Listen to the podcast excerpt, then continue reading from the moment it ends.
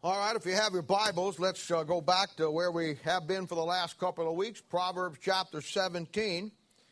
And uh, last week we uh, talked about and entered into our fourth and final balance uh, of getting a biblical balance in our life. You know, we have taken that verse and kind of have taken it just about every aspect of life that we deem as important and showing you how that is so absolutely vital to have a balance in your life. And so far, we haven't examined a lot of different areas. We have looked at God and how He's a balanced being, the Word of God, how the Bible is the most balanced book you ever saw in your life. We even put our own church under the scrutiny of it and, and, uh, and looked at that. And then last week, we began to look at areas in our own personal life. And last week we talked about the family. We took the whole week and just focused on a the whole message, sorry, and just talked about the balance of a family. I think one of the single greatest balances in all of our lives, uh, because our family certainly is our first ministry, um, and it's so important to have our families balanced out. And then uh, the aspect of providing a vision within that study last week uh, for your family. And I showed you how that there's three parts of that vision that make up a balance. We looked at it at Habakkuk chapter 2. We talked about writing the vision, how to make it plain upon the tables, and then so that whoever reads it can run with it. We made the application to tell your own family. Now, today I want to move into, and also next week, I want to, finishing this up, I want to move into uh, the areas of relationships in our lives uh, areas of our lives that uh, go along with association. You've heard me say it many, many times. Uh, you are who you associate with. When you associate with people who love God, you're going to have a tendency to come out on the other side loving God. You associate with people who don't love God, and you'll be, you'll be absolutely pulled away at some point in your life. It just works that way. It just works that way. And uh, there's times in our lives that uh, associations are good, and there's times in our lives where the associations are bad. And I've said it many, many times. We've talked about it. Uh, as you get saved and you grow, there's things that you have to put out of your life, people that need to go in your life. I'm reminded of a, a lady one time I heard a story about that. She heard a sermon from her pastor about changing her life, and she said, If anybody has to change my life, I do. And so she committed herself to changing her life. And one of her friends called her one time and, and, uh, and uh, on a cell phone, and it didn't, she didn't answer, and she got her voicemail. And it says, Hi, this is Mary. Uh, I can't take your phone call right now. I'm changing some things in my life. And if I don't call you back, you're one of the things that I'm changing. I like that. I think that's good. Because in associations, there have to be some things sometimes that we have to uh, let go and completely understand. And today, you know, uh, we will take the idea of, of a biblical balance to another level. And our text again today will be Proverbs chapter 11, verse 1. And it says, A false balance is abomination to the Lord, but a just weight is his delight. Now, Father, we thank and praise you for the Lord Jesus. And we do love you today. And Lord, though our hearts are heavy, and Lord, we, uh, we, we, we weep and we uh, feel all of the grief of losing Kyle and, and uh, what his family must be going through.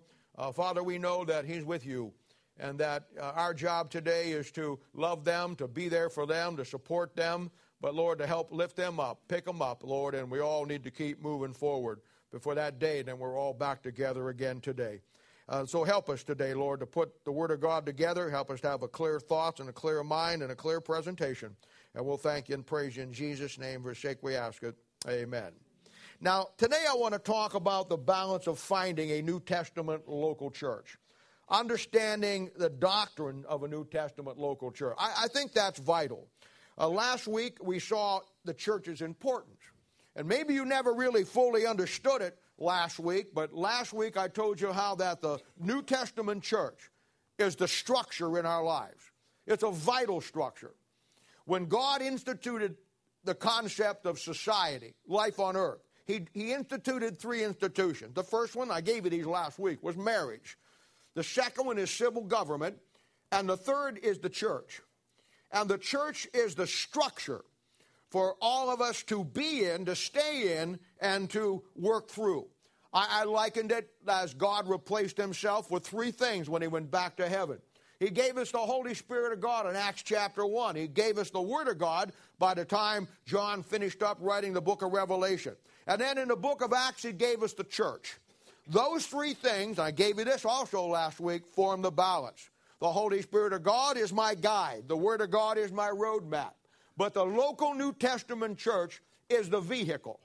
Wherever you're going to go in life, whatever you're going to do, now listen to me, wherever you go in life, whatever you're going to do, you have to have a vehicle to get there. It has to be, for a perfect balance, the New Testament local church. But man, there's a million churches out there today.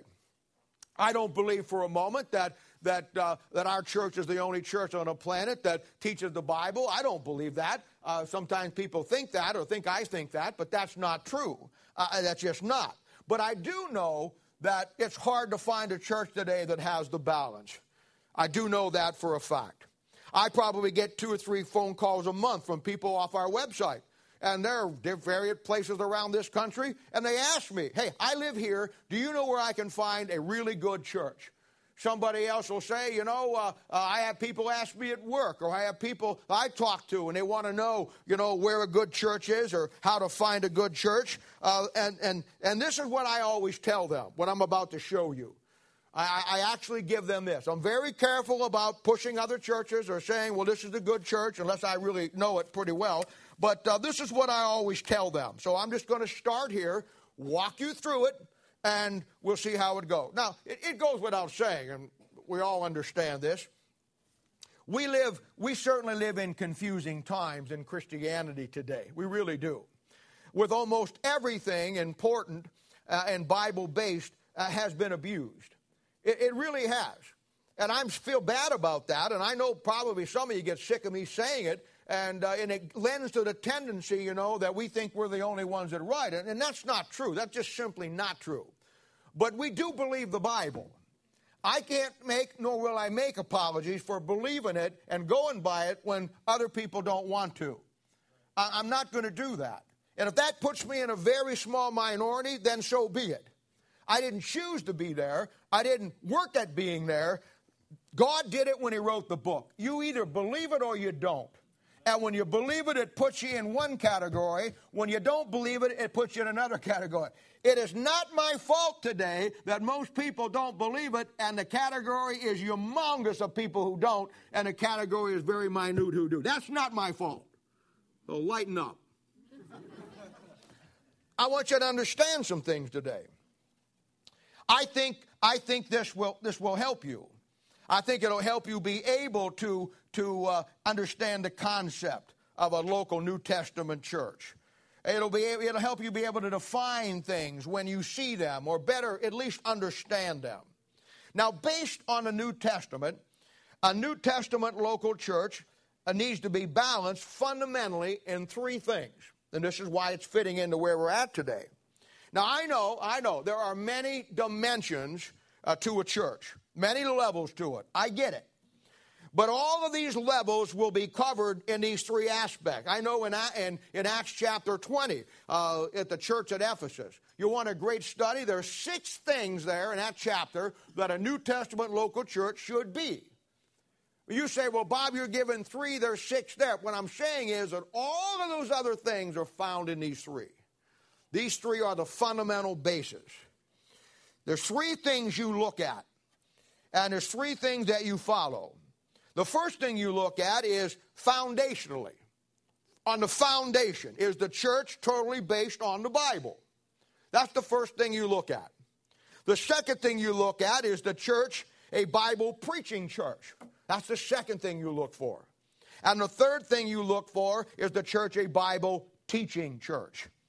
Now, when you are looking for a church, or we're talking about it from a Bible, trying to get a biblical uh, understanding of it in a balance, or you're confronted with something, uh, these are the three things that you look for. Now, I got to be honest with you. Most people never do.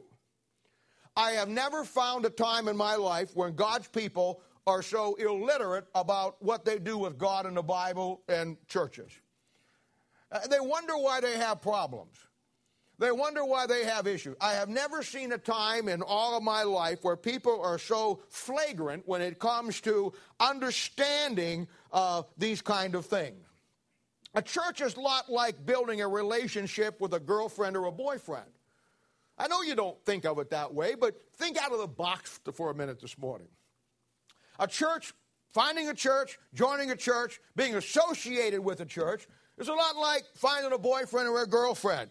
It works like this. At some point, you get introduced to somebody. If you're a guy, a girl, hopefully. If you're a girl, a guy, hopefully. And you get an introduction. And there's times that somebody will say, Come and visit my church. That's an introduction. But you know if the relationship is going to develop, it develops into a friendship. Somebody says, I like her. I like him. Yeah, I'll go out with you again. Yeah, I'll hang out with you. Yeah, I'll go here, I'll go there. And when it comes to a church, you get to the point where you start going back and you start digging a little deeper, finding out a little bit more about it. And then you know as well as I do, especially you married people and you people who are, have boyfriends and girlfriends. You know that it develops at some point that relationship into a courtship. Now you're going, now you're going out with them on a regular basis. Now you're not interested in this guy or this gal. And it's the same way with the church. You now have developed a relationship with your church, and you're not really concerned about other churches anymore. And then you know what happens? You get married. You get married. Joe, you're getting married. You're getting married based on a relationship. You're getting married because, did you not go through these same things that I'm talking about? Did he do them right, honey? Did he do them right? Did he do them good? Kind of. Okay, there you go. this thing may be over before we get started. Anyhow. then you get married. And you know what happens when in a church when you get married? You join it. You decide this is where I'm going to be. And then just like a couple when you get married, you spend the rest of your life together doing whatever you do. When you join a church, you spend the rest of your life together serving the Lord. See how it works? So it's important. It's important. And you know, it's, it's so true in relationships. It, it, in relationships, if you don't follow some basic biblical rules, and we're going to get into a lot of this next week, in a personal relationship, it's going to be a disaster. And, and you know as well as I do, most relationships start by the guy or the gal only looking at the outside. She's beautiful. Oh, he's the most handsome guy I ever met in my life. Yeah, and a year later, the most handsome guy ever in life turned into Freddy Krueger overnight. and people pick churches the same way. Oh, it's so beautiful. Oh, look at the steeple. Oh, they got bells that ring. Oh, look at this. I mean, that sanctuary is unbelievable. The sound system, the big screens, you can sit there and it's so comfortable, and all of that stuff. That's the way we pick relationships, and that's why we pick churches the same way. And you know why? That's why they both end in disasters many, many times. I'm just telling you. It's not the appearance on the outside, it's what's on the inside. And when it comes to a church, you build a relationship with it. And if you're Bible based and the church is not, you're going to have some problems.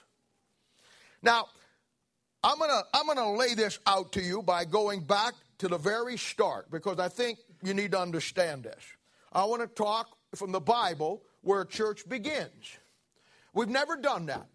And I think that understanding the balance, I think it's real important. I'm, all I'm really going to do today and I'll tell you as I go through, I'm going to give you 10 key verses about churches found in the Bible. I'm saying that now so you can't accuse me later of saying, well, that's just Bob's opinion. No, no. Bob has no opinion other than God's opinion. So I'm going to be very clear to tell you, I'm going to be very clear to show you, and I'll be very clear to kick the snot out of you if you say something I didn't say this morning a little bit later on. I'm just kidding. I want you to see this. It goes without saying that a church needs to believe the Bible, teach the Bible, and be solid in its doctrine. I get that. But it's more than that. And I see today a lot of churches getting started off on the wrong foot. When I say number one, Bible based, I'm saying it was its beginning as a church based on the Bible or man. Was it based on the book of Acts or was it based on some guy desire? Was it based on a New Testament model or was it based on something that somebody just wanted to do? Now, here's our first set of verses that you want to get. Now, the model for a Bible based New Testament church is found in the book of Acts, chapter 13, verses 1, 2, and 3. And I'd love you to, like you to turn there, please. I, I'm going to, many times, I'll just tell you to write it down, but not today. I want you to see what I'm telling you is the, exactly what I'm telling you. Now, it says in Acts chapter 13, verse 1 now there were in the church that was at Antioch certain prophets and teachers, as Barnabas and Simon, that was called Niger, and Lucius of Cyrene, and Manaen, which had been brought up with Herod the Tetrarch and Saul. As they ministered to the Lord and fasted, the Holy Ghost said, Separate me, Barnabas and Saul, for the work whereunto I have called them and they had fasted and prayed. They laid their hands on them and sent them away. Now, uh, the first issue here, it's not, it's not uh, does the church believe the Bible, but the first issue I want to talk about was the church started biblically. I have a saying I say, and uh, there's a lot of people that don't like this saying. I, I hear a lot of times, ah, oh, he always says that. Yeah, yeah, yeah. And, but it's a true saying. You know what I always say? If it starts wrong, it usually ends wrong. Now, you may not like that, but that's a dying truth. You know why you don't like it? Because you ain't been around long enough to see the fruition of it. I've seen it happen. I've seen marriages start wrong and end wrong. I've seen kids and families start wrong and seen them end wrong. 45 years worth. And I've seen some churches start wrong and end wrong. I mean, I know what I'm talking about here. I'm convinced today with people uh, excuse me, I'm concerned today with people who will use parts of the Bible that they like and parts that serve them and serves their purpose, but yet they'll cast away the same truth in other areas when it doesn't line up with their private agendas. And that's very suspect to me. Now, here's your second verse that I want you to turn to. And this one's over in Proverbs chapter 127, verse 1. And it says, and this is true uh, last week of starting a family. It's true in starting anything, but it's basically fundamentally true in starting a church. Now, get this verse. We're going to start with this. Except the Lord build the house, they labor in vain that build it. That's a great verse. Pardon me? I'm sorry? Oh, Proverbs 127? What did I say? Oh, I got don't I feel like the fool? I got Psalms right here, and I told you Proverbs. You know why? Proverbs on my mind. I'm sorry. Psalms 127. You should have known better now. It was a test to see if you really knew your Bible. You really know your Bible, dear. Everybody else just went to it like blind sheep to the slaughter. My fault. Psalms 127 1. Except the Lord build the house, they labor in vain and build. You know, when you're preaching, you can tell when you just said something nobody got. It, it's just like, ooh, ooh, you know, does not compute. So, anyway, you got it now. From the Bible, Bible based is not just as important as, uh, as, as the church teaching Bible, but how it starts is just as vital. Now, let's look at our model church here at Antioch, and we're going to stay here for a little bit. We can go back to Acts chapter 13 now. This passage makes it very clear of the importance of a New Testament church as the structure for starting other churches. Now, I want you to get this. We now know that the church is a structure, it's a vehicle. We don't have the license to use the Bible where it's convenient, but not use it when we want to do our own thing. We just don't have that. Now, I'll read it again. Now, there was at the church that was at Antioch certain prophets and teachers, as Barnabas, Simon, which is called uh, Niger, Lucius of Cyrene, Manaen, which had been brought up with Herod the Tetrarch and Saul. And as they ministered to the Lord and fasted, the Holy Ghost said, Separate me, Barnabas and Saul, for the work thereunto I have called them. And when they had fasted and prayed, they laid their hands on them and sent them away. Now, the first thing I want you to see, if you can't pick it up on your own here, nobody just goes out and starts a church. Bible makes it very clear in verses 2 and 3 they're sent out. You don't go out. And if you notice on down through here, it's the Holy Spirit of God doesn't tell the person, the Holy Spirit of God speaks through the leadership of the structure, the church. And the Holy Spirit of God told the brethren, the leaders of the church, who it was going to be, when they needed to go, and where they were going to go.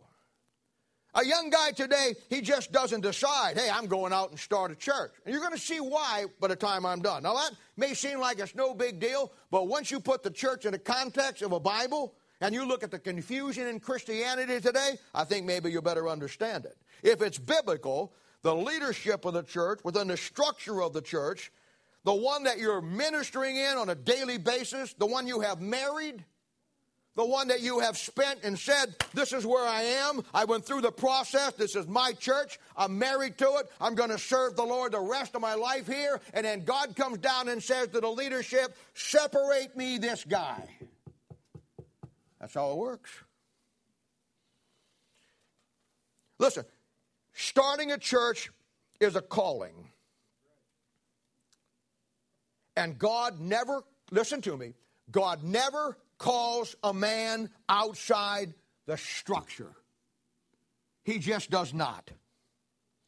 There's a biblical process for starting a New Testament church, and it's based on God showing the leadership of that church that God has called you, not you deciding that you have been called. Verse 2 says, The Holy Spirit of God said to the leadership, Separate me, Paul and Barnabas. He's called Saul here, but it's Paul.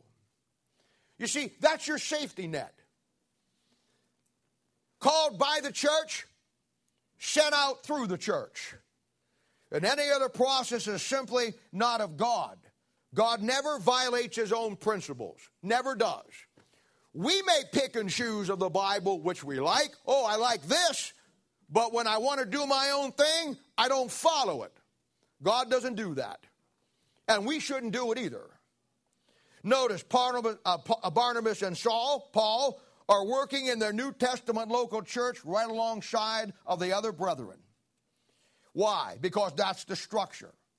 Now, I'm going to ask you a series of questions as we go through this, but let me ask you a question.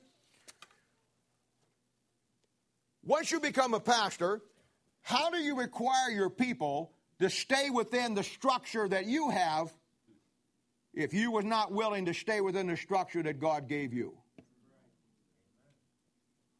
I'm waiting. There's no answer to that. Either God gave the church as the structure or God didn't. And when a guy says, I'm going to start my own church, this now is the structure, you need to be faithful to the structure. How about you, pal? Just because you want to do this and you want to throw the biblical principles out so you can do it, then you get into a situation where you're going to demand people to do what the Bible says in your structure, but you wasn't willing to do in your structure. See the problem we get into? Can I be honest this morning? Just stay with the book, man. Just stay with the book. It was given to us for a reason. It wasn't given, eh, you know, when Moses got the Ten Commandments, they were given to the nation of Israel to follow. Anybody read in the Old Testament that it was the Ten Suggestions? They were commandments. When Israel followed them, God blessed them. When they didn't follow them, they got clobbered.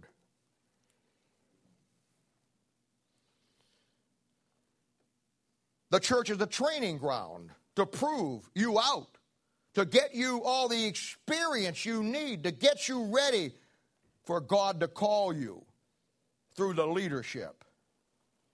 You don't drop out of ministry or go to church once every four or five weeks or, or whatever and then suddenly pop up and say, hey, I'm going to go start a church. God called me. No, son, you called yourself.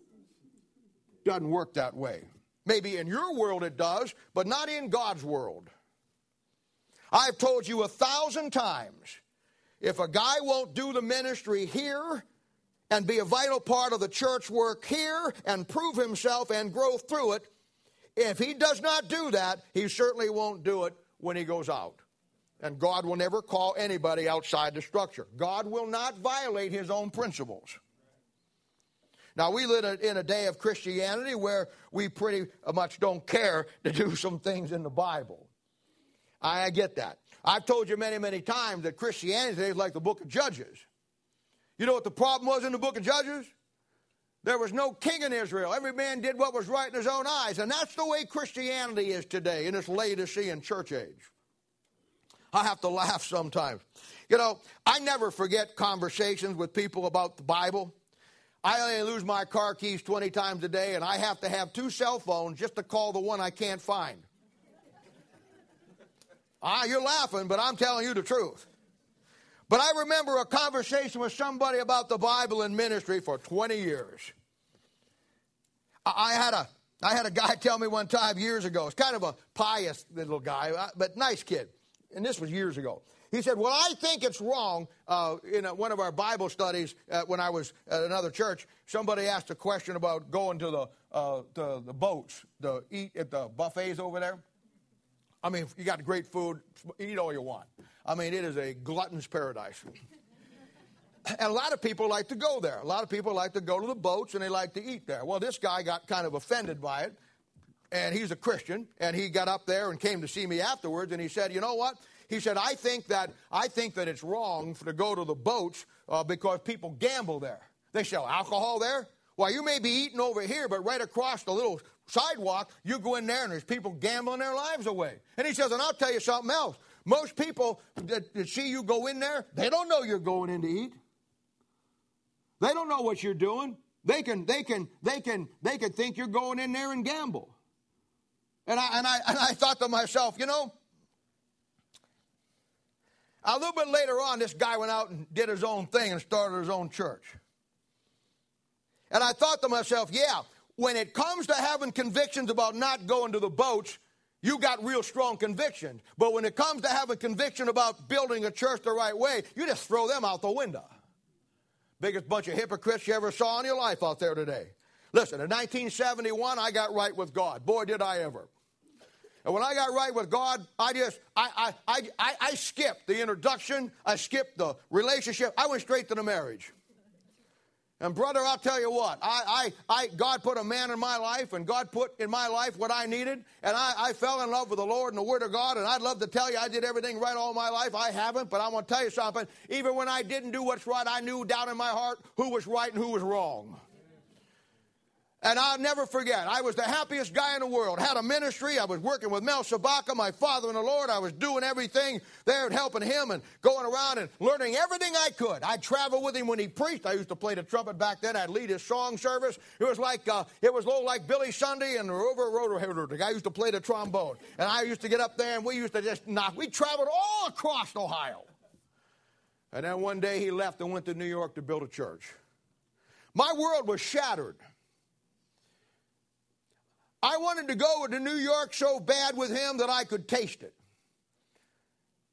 The man who God put in my life, who brought me where I was, that brought me where, where everything I needed, had now had the call of God in his life, and he went up to New York to start a church. I wanted to go so bad I couldn't stand it, but you know what? I was taught the Bible. I believed the principles, and I understood that God called him. But as much as I wanted to go, God didn't call me. So I stayed where I was. But that time I, I knew God had called me to preach, and I didn't know what exactly He wanted me to do, but I know He wanted me to do something. And I had a, such a burden and a desire and a burning in my heart to step out and do something. But I was taught the Bible. And I know that I could not go anywhere or do anything until the leadership of that church said, and in one day, nine months to the day after he left, I got a phone call from the pastor and says, we got a call from Truman Dollar out in Kansas City. He's looking for a youth man. The pastor sat down this morning and agreed, You're the guy for the job. We want you to go to Kansas City. We started this church I knew every church in the New Testament was started by another New Testament church. So I waited. I was going to New Hope Baptist Church, where I met John and Betsy and his lovely family. And we got to the point where uh, they went from there and became a lighthouse. I think they're a garage now, but anyway, they went through a metamorphosis backwards. God had put in my heart to build a church. But I had been taught the principles. And I knew that anything I would do on my own would just be my flesh. So I waited. I never told anybody. I never said anything. And Pastor Whalen, bless his heart, one Sunday come and put his arm around me, pulled me aside, and said, God told me it's time for you to start a church, and I want to help you. Some of you were there, a first service. He preached the service in our church, commissioning our church. When you got to preach your own commissioning service,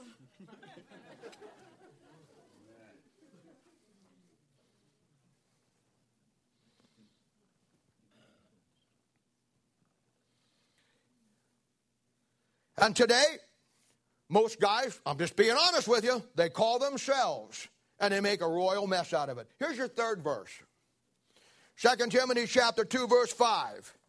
Paul told Timothy. Now, Paul is telling Timothy, Paul was Timothy's son of the Lord. Timothy's a pastor who now has pastoring a church. And here's what his father Lord told him. He said, A man striveth for the masteries, yet a man is not crowned unless he run lawfully. You start a church, it better be by the book from top to bottom, inside and out. Now, when it's done right, by the book, Acts 13, 1 through 3, and it's done biblically, in God's timing, then the leadership of the church recognizes what's being done, recognizing it's God, and then the church rallies around that couple, puts about 20 or 30 people with them, sends them out to do the work. It is almost virtually impossible today for a young man to go out and build a work without a base there to support him. When he does, he's stupid. I've been in this business 40 plus years. I know what it takes, I know how hard it is, and I know that you are going to either do it in your power or you're going to do it in God's power. And if you don't go that way, my advice to you is to get out of the way, man. It's going to wind up going nowhere, and keep yourself away from it. Hey, I've dealt with guys who think they've been called to start a church, and I always deal with it two ways. And I've told you this before. I've done this 40 years. When a guy comes into me and he says, Bob, We've worked together in the ministry 5, 6, 7, 8, 9, 10, 12, 13, 14, 15 years. Man, I've hung by you. I've been there, everything you've done. You've taught me everything, and you know, and I want you to know that God has really burdened my heart. And I tell you what, and I just, and I just, I want you to help me. I want you to help me get there, help me clearing it all out, help me make sure I'm doing the right thing. I don't want to do anything stupid. I, I, I'm willing to stay here the rest of my life if that's what God's want. But I've been in this ministry. I've learned. I've seen it. I've been part of it. I've been with you by your side. And now God is putting a burden in my heart. When that happens, you take that guy and you help him and you bring him along. You find out what God's doing. God will have been speaking to the leadership. That's how he does it. Guy comes to me, second scenario. Comes in and sits down and already has his plan in mind, already has people in mind, already has his structure ready to go, and coming in and asking for my blessing. Hey, if I've tried to help you and work with you and you've been deeply depressed, and you're really off your nut and you really have a lot of emotional problems, and I spend hours and hours and hours working with you, and you call me up one day and say, I'm going to go jump off the bridge, you got my blessing. if, you're, if you're not going to follow the book, what in the world has my blessing got to do with it? You don't need my blessing, you need God's blessing. That's where it starts. But you got to do it His way to get His blessing, don't you? I'm telling you. So you see, guys who operate that way have, have never been called by God. You know how I know that? I'm a Bible believer. I believe all of it. I even believe the parts I don't like. I even believe the parts that tell me that I can't do what I know I want to do. And I know that God never works outside the structure of the New Testament local church. He never does. You know, Donnie, if I came over to you tomorrow morning and I said, Donnie, give me a job working for your construction company. And I sat down there in your office and you looked at me and I had my brand new tool belt on. I had a hammer, had a safety helmet, had every tool that I needed. You might get a little suspect that they're brand new and the price tags are still on them. You ever have anybody ever come into you, Donnie, that wants a job but oversell themselves? Yeah. If I sit there and say, hey, Donnie, I know how to build anything. I've watched over 500 home video movies on redoing your house. I can do it all. You'd hire me, Donnie, you'd know by the end of the day, I know nothing about construction. You'd send me out to build a deck, you'd get more phone calls. That lady'd walk out and say, What a nice deck, and the thing went over. I'd build a wall, you'd have a lawsuit because four kids and a dog was killed when it fell over on them. I don't know anything about it. I don't know anything. Bob, if I came to you, Bob is a vice president or man in charge or whatever he does. He's pretty big up the ladder there. But they build radio beacons. Those big round things. I know you do a lot of them. Help me out here, Bob. I don't care. With those big cones on them that help airplanes fly where they need to go. If I come to you tomorrow morning and said, Bob, I, I know how to do that. Man, I can fix those things. I can put those things up. But Bob, I, I know all about that. I watch airplanes land all the time. I know exactly how they do it. Uh, and you say, okay, Bob. And you, you know, I know you send your people out. You send me over to Tokyo to install one in Tokyo. You'd know because you'd get this phone call. Oh, you sent fool over here. Where you get this idiot?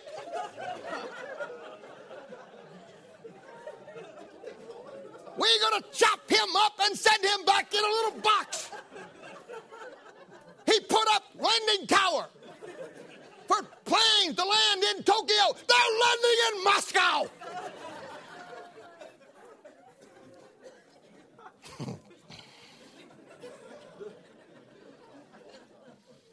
Now, you guys You've been doing this for a long time. What you do.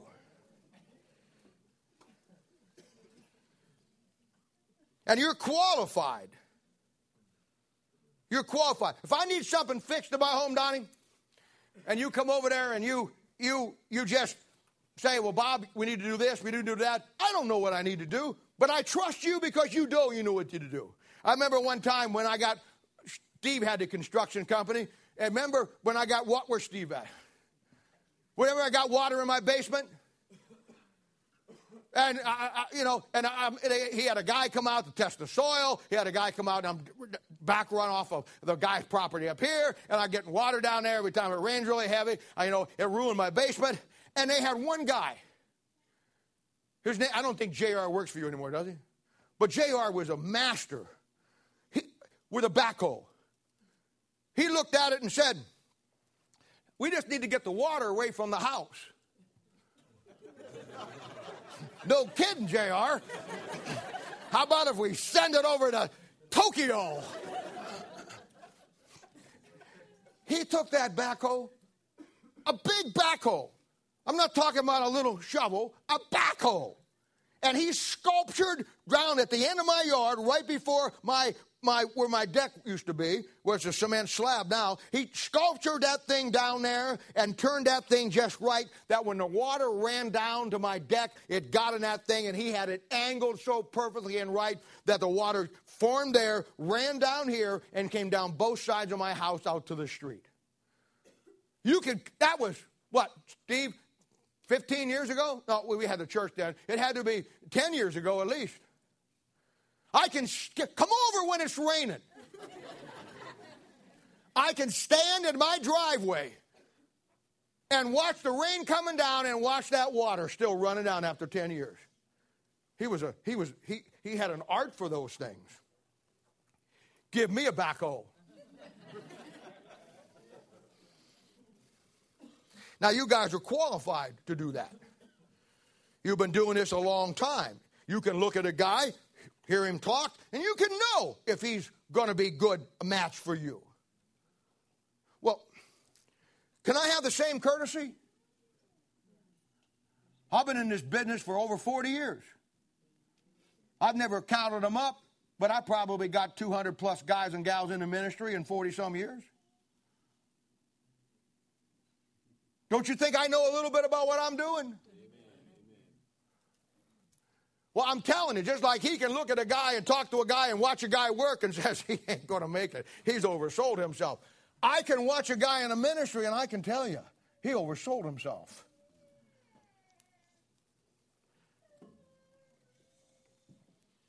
I had a pastor say one time, and he's a little wannabe, really is. He told his church, if you're not in four years' time in the ministry and out pastoring, there's something wrong with you.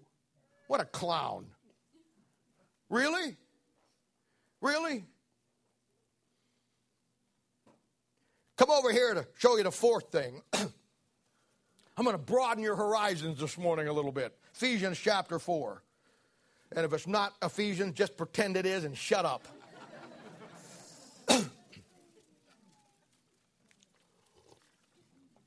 Ephesians chapter 4, verses 7 through 11. Yeah, Bible again. Now look at verse 7.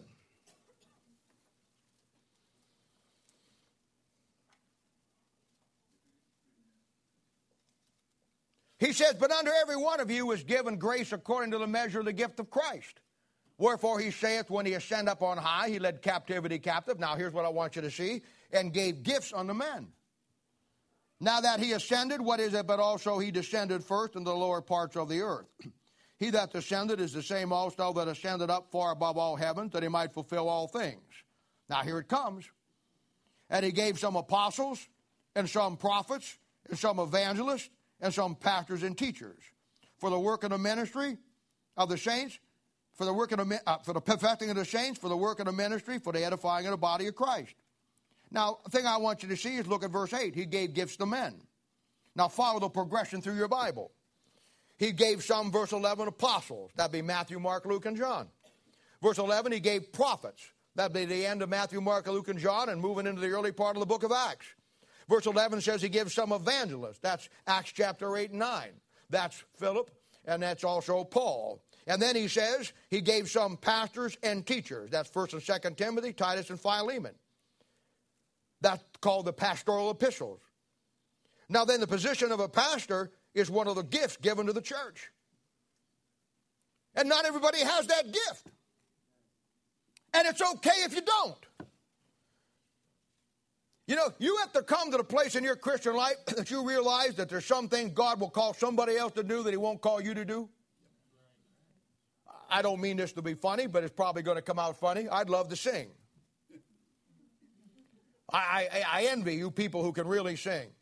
I, I listen to somebody get up there and just really let it come out, and boy, I'll tell you what, I'd give anything in the world to, to do that. But you know what? The guy sitting out there listening to me preach, and he's a great singer, he's saying, I give anything in the world to preach like he does. The bottom line is you got to be satisfied with what God has given you. And if God hasn't given you the gift of being a pastor, then you don't have it. And trying to have it when you don't have it and trying to make it happen outside the structure is going to be a disaster for you. Now, you may not want to listen to me on that, but I'm telling you. There's three sets of spiritual gifts in your Bible. There's the sign gifts to Israel. There's the gifts to the church here. And then there's a spiritual gift to you and me in our daily work and our daily life with God. Now, let me give you the fifth principle. Fifth, fifth verse. Pastoring is a gift. Not everybody has the gift. You know what Paul told Timothy in 1 Timothy chapter 4, verse 15? Now get this down. It's the Bible again. He told Timothy, now I say again, this is a an evangelist who won a kid to Christ, and he's given this pastor advice. He says, Neglect not the gift that is in thee, which was given thee by prophecy with the laying on of hands of the presbytery. Presbytery means congregation. Now, that gift there that he has, Timothy has the gift of being a pastor.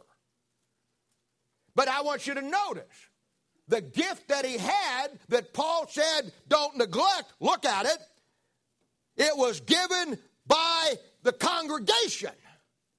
They recognized it. And in Acts chapter 16, verse 2, young Timothy's in the church at Derbe and Lystra. And the Bible says he was well reported by the brethren. Here's a guy who, who gave his whole life. He married the church. He was part of the ministry and everything. He just didn't go when it was convenient. He didn't put his family first or this first or that first. He recognized that he was married to this church. This was his structure. This was the vehicle to get him where he wanted to go. Now, over the years, and every pastor could tell this, these stories, every one of them, every pastor out there. Over the years, I've had young guys do it on their own, and in every case, they were not doing the ministry here first. When some went, they went out very nicely, no problems at all. When some went it, they went very deceitfully, with all kinds of problems. But according to the Bible, it doesn't matter if he was nice when he did it or he wasn't nice when he did it. They're both wrong when it came to the scriptures. I've taught this concept a hundred times. A number of years ago, about 25 years ago now, if I'd say this guy's name, some of you older folks would know who I'm talking about, so I won't do it. But it was a young, he was a young man back then, and he was in my ministry, and I helped him. We were good friends. I gave him his first part of the ministry. I let him do things for me and help me. And uh, he was there by my working with me about three or four years. And uh, one day I find out that uh, he's holding secret Bible studies at his own home. I dig a little deeper and find out that the secret Bible studies have to do with he really wants to go out and start his own church. Never came to me. Certainly wasn't called out by the leadership of the church. And he wanted to go out and do his own thing. Now, I call this in the Bible the Absalom syndrome. Absalom was David's son who wanted to be the king instead of David. So he hangs out down by the gate, and when all the people come in that are David's people, he starts questioning them of what they want to come in, and, he, and they start talking to him, and he says, Oh, don't bother going to David. I'll help you with your problem. And you know what? If I were king, oh, if I was the pastor, that's where it goes. That's where it goes. Today, he's out of the ministry. He lost his family. He lost his wife. He lost his kids. He lost his church. And you know why? Except the Lord build the house, they labor in vain that build it. Had a guy one time, this has been quite a while, quite a while ago too. Uh, I, I, had a guy one time, and, and uh, you know, uh, he talked about how much he loved God, loved the Word of God, and oh, yeah, how much he loved me. I'm a spiritual father. You know, and, and he kept, he kept, wherever he was going, he kept leaving place to place. He'd be here a while, and then God called him somewhere else. And then God called him somewhere else. And then God called him somewhere else. And I, you know, and me, I don't, I, I'm just thinking about the thing. And then one day I got a phone call from an IRS inspector. Want to know if I knew who this guy was. And I said, well, I said, uh, um, uh, uh, he's somewhere out there. He keeps moving around. He showed me the paper trail that every place this guy had been, when he said God moved him, he had a court date because he had shammed somebody on the rent, shammed somebody on the car, and they were coming after him, take him to court, and so he left and moved on and went someplace else. Now, how'd you like to be a, in a church with a guy like that? Well, today a lot of people are. A lot of people are. Hey, I've seen him over the years not do it right. Never should have been a pastor. I've seen them go out without the structure of a New Testament church and do their own thing and claim that God called them, and two or three years later, they're still running two or three people and wonder why. The answer is simple you're building it instead of God. I had another guy, this was years ago too. He, he moved to Kansas City, he came, he came from Ohio.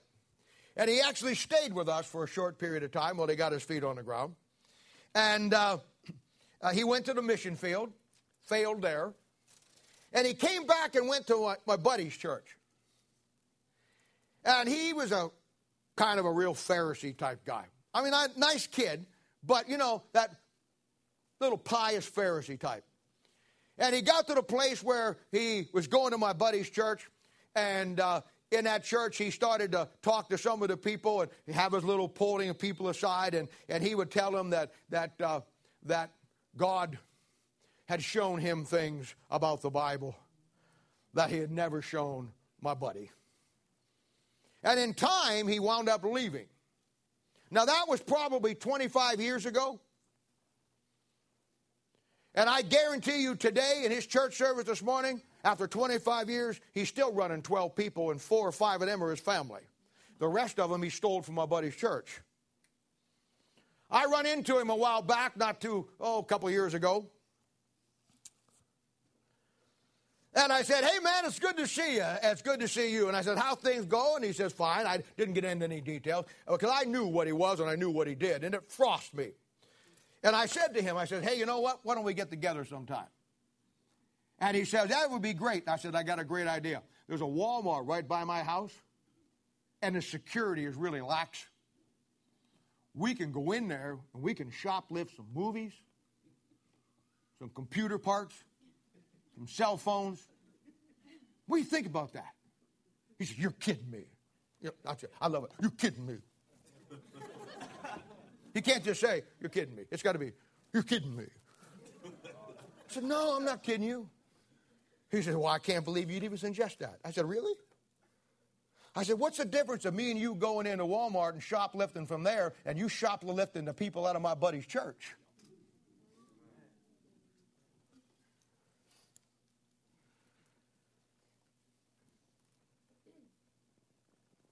Do you know what Paul said in Romans chapter 15, verse 20? This is your sixth verse. This one's a killer. Romans 15 20, he says he was called to preach the gospel, but he wouldn't build off another man's foundation. Read it. You ever notice how unbiblical biblical people can be when the Bible gets in their way of what they want to do? Hey, I've seen them come and I've seen them go. And they all go through the same process. The real damage gets done with the people, to the people who get fooled because of the fact that they don't see it from what it really is. And uh, I mean, uh, uh, now the second thing, and you're going to have to allow me to enjoy this. I've had a rough week, so I want to enjoy this next section. Not that I didn't enjoy the first one. Now, the second thing a church has to be is a Bible preaching church. No, I know this is foreign to many of you younger Christians because you grew up and all you know is this mess that we have around us. But we live in a Christian world today that is built solely and completely on teaching the Bible and not preaching the Bible.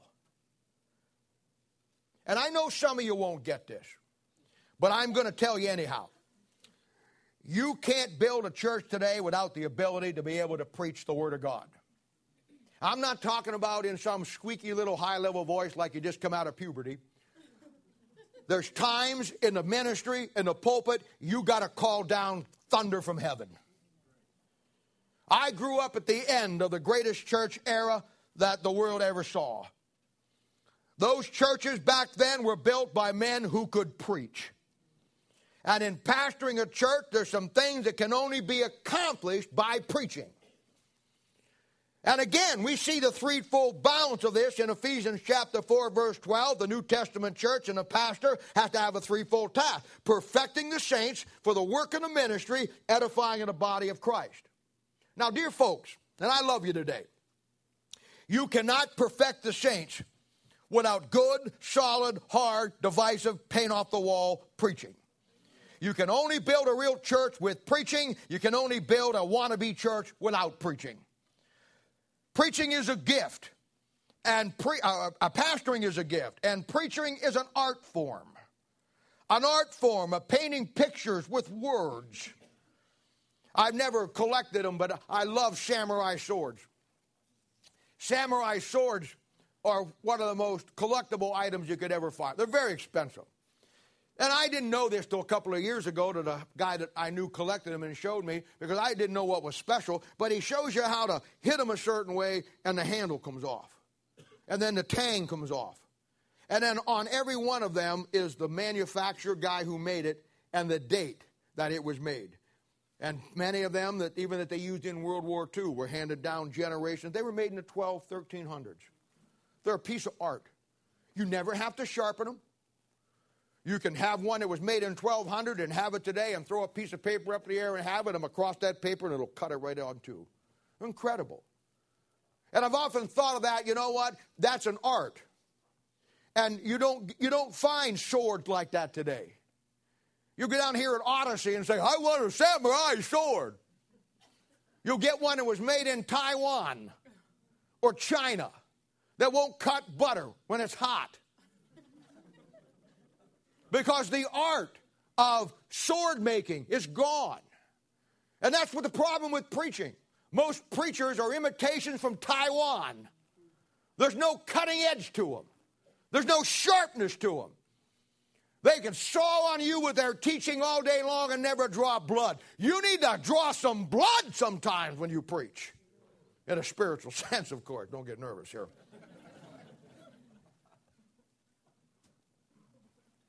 The greatest passage for a pastor and preachers is found in Jeremiah chapter 1, verses 4 through 10. One of the greatest passages ever. And this is your seventh thing, by the way. It says, Then the word of the Lord came unto me, saying, Before I formed thee in the belly, I knew thee, and before thou camest forth out of the womb, I sanctified thee, and I ordained thee a prophet unto the nations. And and then said I, O Lord God, behold, I cannot speak, for I am a child. But the Lord said unto me, Say not, I am a child, for thou shalt go to all that I shall send thee, and whatsoever I command thee, thou shalt speak. Be not afraid of their faces, for I am with thee, deliver thee, saith the Lord. Then the Lord put forth his hand and touched my mouth. And the Lord said unto me, Behold, I have put my words in thy mouth, and this day set thee over nations and over kingdoms. Here it comes to root out and to pull down and to destroy and to throw down, to build and to plant. God says, I've set you, Jeremiah, over the nations. And he says to every pastor, I've set you over people. I've set you over your own nation and the nations around the world. And your job first is to root out, pull down, to destroy, and to throw down. And you can't do those four things by teaching. You have to preach those things. Because the saints need perfected. Before you can ever build anything in anybody's life, I'll be honest, folks, we need to root out some things. We need to pull down some strongholds in our lives. We need to destroy the accursed thing, like back with Achan and Joshua. Now, we need to throw down some things. Then you can build and you can plant.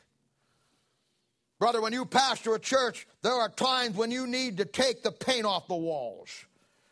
Now, here's the eighth principle 2 Timothy 2 3.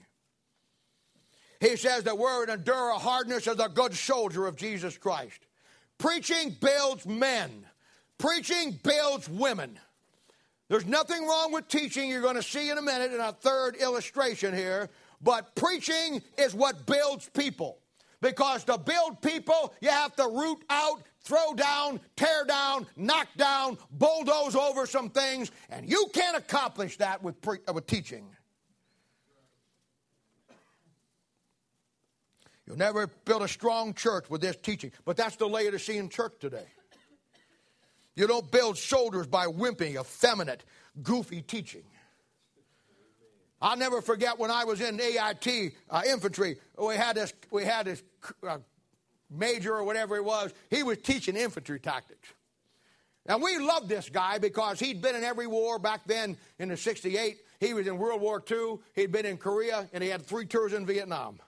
He had his left side of his chest looked like an Army Navy store.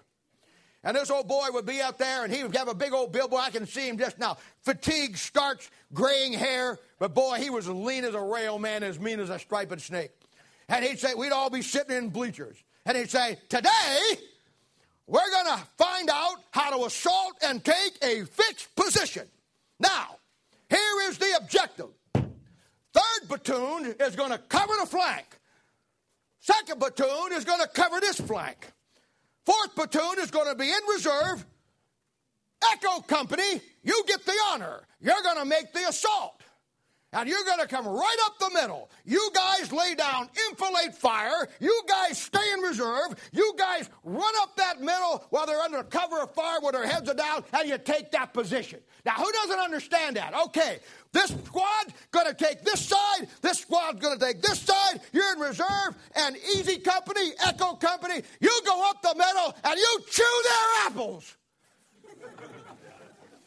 he didn't say apples.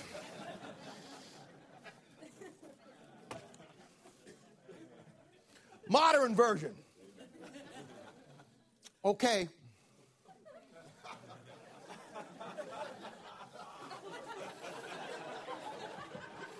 We have an objective. First platoon, you're on the right flank. Second platoon, you're on this flank. We're going to keep some in somebody in reserve. That's when we win. We'll send you out for some girls and some pizza. Easy company. You're going to go right up the middle. And you're going to take that position. Now, let's all hold hands. Let's sing a couple warrior songs. Now, who are you going to follow? Now, we're in a war. Now, if you ain't figured it out yet, we are in a war. Our job is to build men and women who are strong. Compassionate, yes, but strong. Loving, kind, absolutely, but strong. That you endure a hardness as a good soldier of Jesus Christ. And you don't do that with teaching. You don't do it with teaching. You just don't. Here's your ninth one. Paul told Timothy in 2 Timothy chapter 4, verse 2, preach the word. He didn't say teach the word. He said, preach the word in season, out of season. He didn't say teach it, he said preach it. Preaching motivates, preaching enforces the principle. Preaching is absolute, God's authoritative voice. Nobody is going to follow a guy who can't nail his hide to the wall if he's a real blood in his veins and he's a real Bible washed, Bible believing child of God. Nobody. Preaching down through the history has been the mainstay of the church. It makes a strong church and it makes strong Christians. And without it, you get an effeminate Christianity with an effeminate Christian mindset. Hence the Laodicean church period. Now here's number 10. And boy, you want to get this. 1 Corinthians chapter 2, verse 4 and 5. And if it's Proverbs, just write it down anyhow. He said, My speech, Paul preaching, my speech and my preaching was not with enticing words of man's wisdom, but in demonstration of the Spirit and of power. That your faith should not stand in the wisdom of men, but the power of God. You see that? When a man preaches, not teaches, when a man preaches, he demonstrates the power of God and the Spirit of God over the power of man. And our faith stands in that book because of the demonstration of preaching. In 1500, Martin Luther, through his preaching, demonstrated the power of God and brought about the Reformation. In 1700, Whitefield and Wesley and Jonathan Edwards, through the demonstration of their preaching and the power of their preaching, brought about a nation. Billy Sunday in the 1900s, through the demonstration of his preaching and the power of his preaching, single handedly put an end to booze and brought in prohibition. Preaching changes things. Because preaching demonstrates the power of God. And if you're a pastor and you can't preach, you're in the wrong business. Back in the 40s, Billy Graham demonstrated the power of God through his preaching that kept this country for 30 years from going into apostasy. And the list is endless. Sam Jones, Bob Jones Sr., Mordecai Ham, Gypsy Smith, Spurgeon, Harold Sightler, Victor and Sears, Harold Sears, Howard Sears, R.G. Lee, Lester Roloff, B.R. Lakin, John R. Rice. They made this country and churches what it was at its greatest point in time by preaching the Word of God, perfecting the saints. Now, I know that many of you young Christians out there, guys with no roots, you ain't going to get this. I get it. And the little wannabes out there outside the structure, be honest, between me and you and them, if they were here, they couldn't preach their way out of a wet paper bag. Pastoring is a gift. And if you're going to pastor, you have to have some abilities.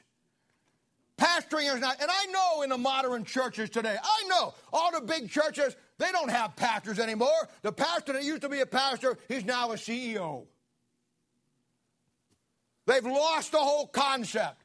He doesn't preach, he administrates. When's the last time you heard a message, hellfire message on the judgment seat of Christ, and somebody just painted, over, took the paint off the wall? Or hell?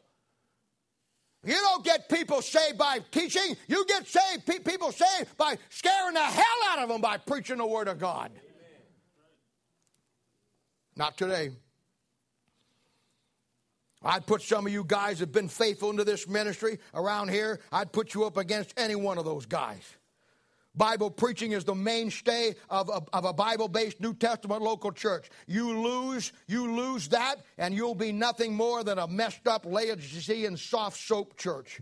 Never in the history of Christianity has it went any other way, and the church always was carried by the preaching of the men who preached the Word of God. And even though I know today you think you're an exception to the rule, you're not. You're not. Now, the third thing yes, the church needs to be a teaching church. Preaching first, teaching second. Preaching and teaching will balance a church out. Again, Ephesians chapter 4, verse 12, for the perfecting of the saints, for the work of the ministry, for the edifying of the body of Christ. Now, a really good pastor, really good preacher, will be able to blend teaching and preaching together that you can't tell when he's doing what he's doing. Because it's an art form. It's a being able to blend things and, and tell stories and bring pictures. And when you leave, you have a vivid picture. You know why I know preachers, pastors can't preach today? You know why I know they can't? Because they all got to have a big screen behind them to illustrate what they want to say. They put the songs up there, and there's beautiful water flow, filling fillings, lilies in the picture. He gets up and he preaches, and somebody puts the verse up, and there'll be some ecstatic picture behind it. You know why he does that? Because he lost the art of taking that book and the Spirit of God demonstrating the power of God and preach a message that paints a picture. We've got to have mechanics do it for him, an audio man.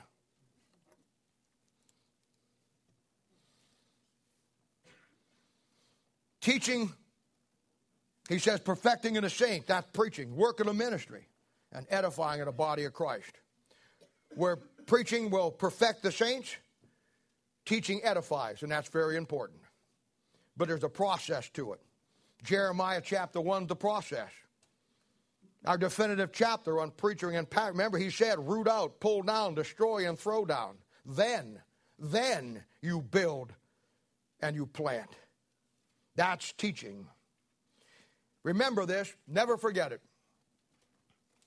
Teaching always falls on the foundation of preaching, never the other way around. These three form the balance. You preach the hell out of them, that's perfecting the saints, rooting out, tearing down, pulling down. Then you teach the book to them, that edifies them and builds you up. Then you go out and do something for God with it. That's the work of the ministry.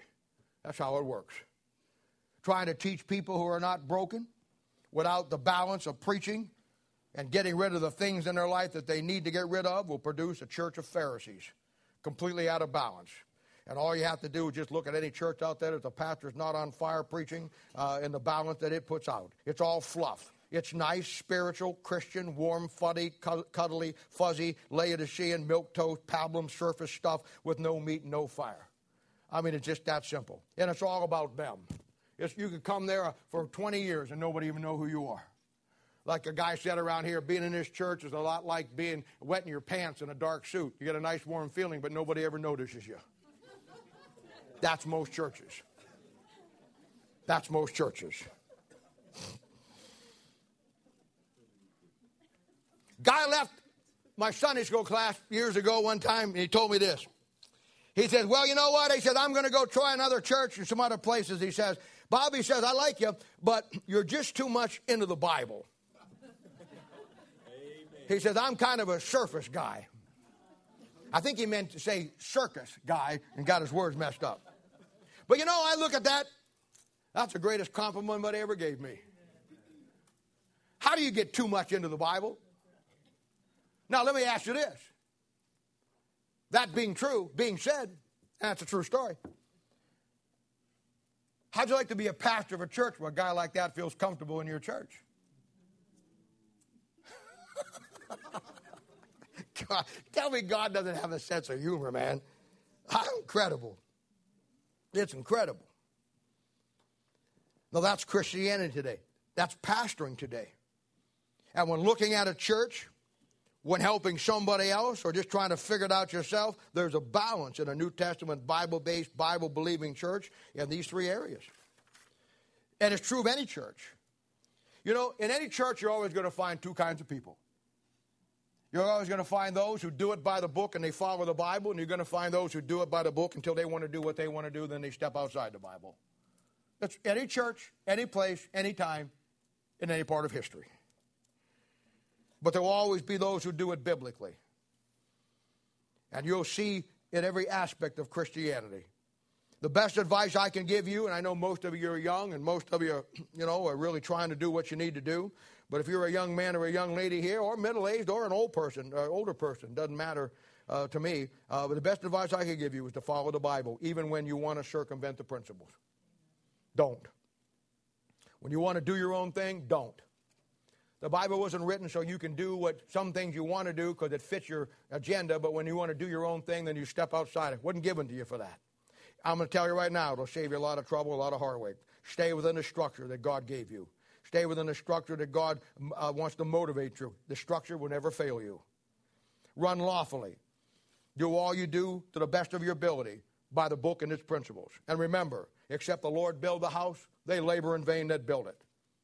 Now, there you have it without any question, without any debate, without any argument, how a New Testament church needs to be started. You're going to Fox News and they say, okay, here's Van, uh, uh, Van, uh, uh, Van Susteren. She's got a program called On the Record. She goes on the record and says, this is on the record. Okay, now we're on the record. Now you know. You have somebody out there at some point in time says, well, I'm looking for a church. Now we're on the record. You can give them a copy of it. It's that simple. It has to be Bible based. It has to be Bible preaching. It has to be Bible teaching. There's no denying it.